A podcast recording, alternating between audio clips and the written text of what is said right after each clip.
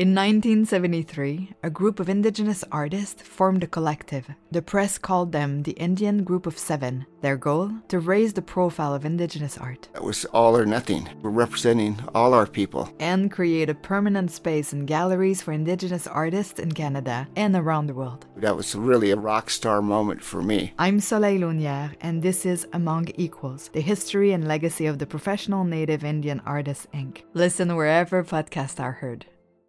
Art Slice is a different dive into art history. We goof around, we curse, you learn from it, but don't expect a typical lecture. You're welcome.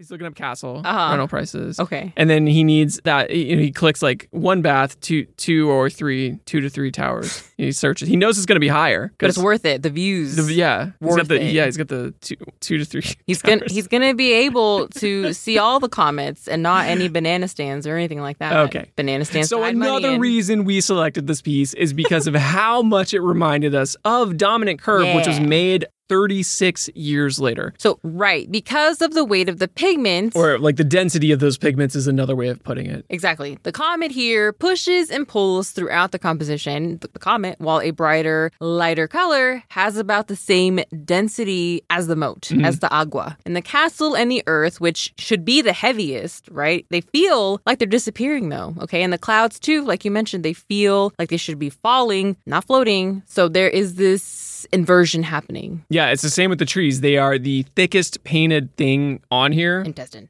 Ironically, they are the ones that feel like they might float away, right, or walk away. And in Dominant Curve, first of all, there are all those wavy, meandering, curved lines, mm-hmm. some continuous like the blue intestine trees. But there are moments in Dominant Curve that also look like something buried deep under your flesh that should not be floating and mingling hmm. w- in this party, especially when there are lots of sharp objects in this party. But yet, here, these dense objects are floating and mixing. right. And those dense black lines, too, we should read those as dense and thus not weightless, but they are floating the most.